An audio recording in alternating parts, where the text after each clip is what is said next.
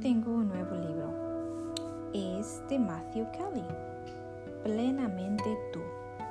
Es un nuevo libro. Bueno, vamos a leerlo juntos. Vamos a ver, dice el dice en la portada, por décadas nos han dicho que vivimos en una sociedad de consumo. Creo que la mayoría de las personas concuerdan con esta afirmación. Sin embargo, yo me planteo algunas preguntas. ¿Somos aún los consumidores o estamos siendo consumidos? ¿Hemos perdido algo de nosotros mismos en este consumismo desenfreno? ¿Y tenemos posibilidades de recobrarlo? Miro a mi alrededor y parece que todo tiene una marca. En efecto, la proliferación de las marcas ha envuelto nuestra sociedad y ha tenido un impacto importante en nuestro pisque. De nuevo me pregunto, al principio, ¿en qué se usaban las marcas? En ganado. ¿Y qué simbolizaban? Simbolizaban pertenencia. ¿Y cuál fue el siguiente uso que se le dio a las marcas? En esclavos. ¿Y qué representaba? Pertenencia. ¿Poseemos marcas o las marcas nos poseen? ¿Somos aún los consumidores o estamos siendo consumidos? Los sueños que Dios tiene para ti y para mí van mucho más allá de lo que el mundo nos ofrece. Él nos hizo a todos y a cada uno de nosotros de forma maravillosa, con una identidad única. Y Él quiere que nos entreguemos de lleno a descubrir, a hacer realidad y a celebrar todo aquello que responde al plan que Él tiene para nosotros.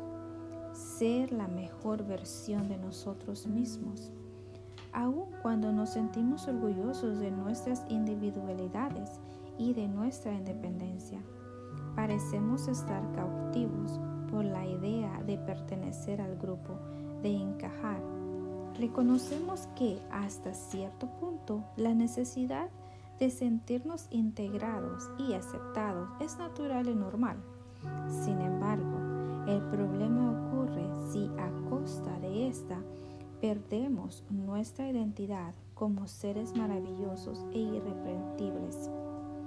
Intentemos descubrir una vez más qué significa ser plenamente nosotros mismos pareció? Interesante. Bueno, aquí está el primer tema. ¿Estás avanzando? Nuestras diferencias como individuos son fascinantes y maravillosas y este libro trata precisamente de explorar y celebrar aquello que nos hace únicos. Sin embargo, quisiera empezar por identificar el motor que impulsa nuestro deseo de llegar a ser nosotros mismos de forma plena. Durante los últimos 25 años, a través de mi trabajo con millones de personas, con frecuencia me he quedado estupefacto ante la maravillosa y e irrepentible identidad que Dios nos ha dado como individuos. Pero también me ha intrigado las sorprendentes similitudes que existen entre hombres y mujeres de todas las edades y culturas, de todas las naciones y credos. La mayor de estas similitudes es la que llamo hambre.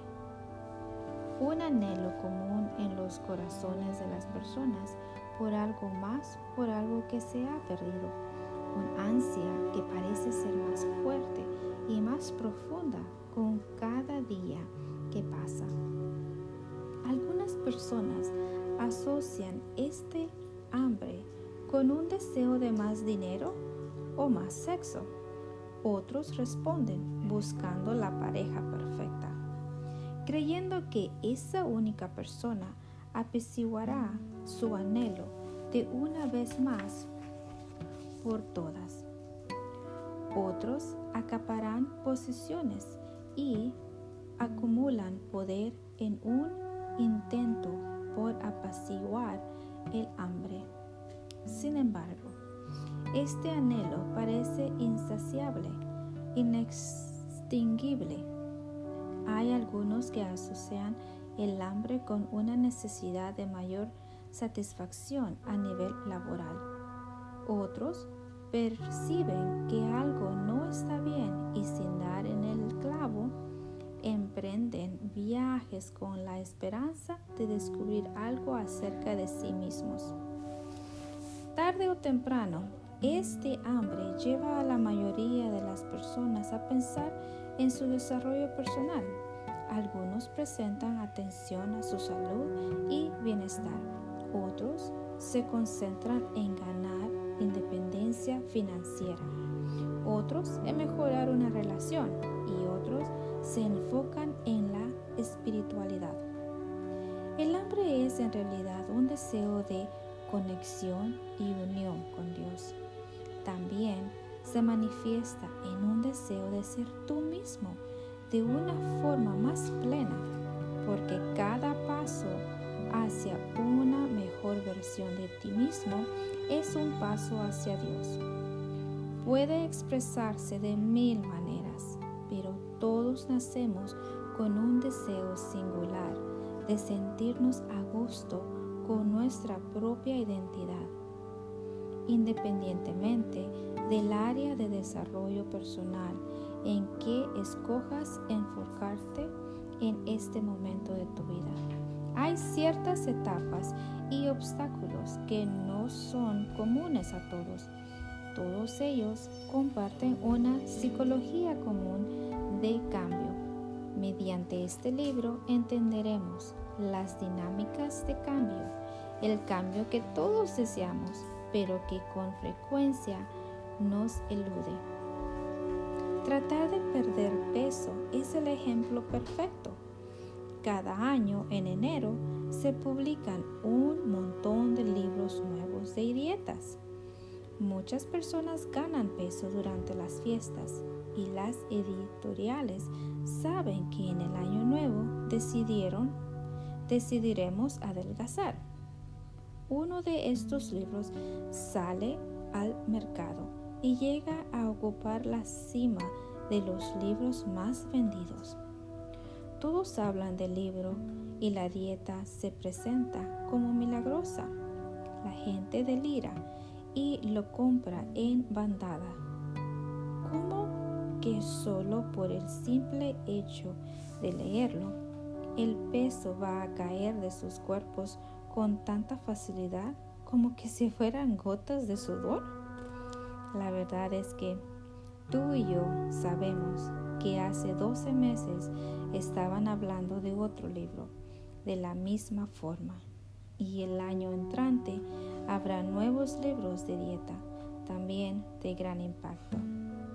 Los directores de las casas editoriales de todo Manhattan están sentados en sus escritorios en este preciso instante, tratando de, determinar cuál será el próximo libro de dietas que será aclamado.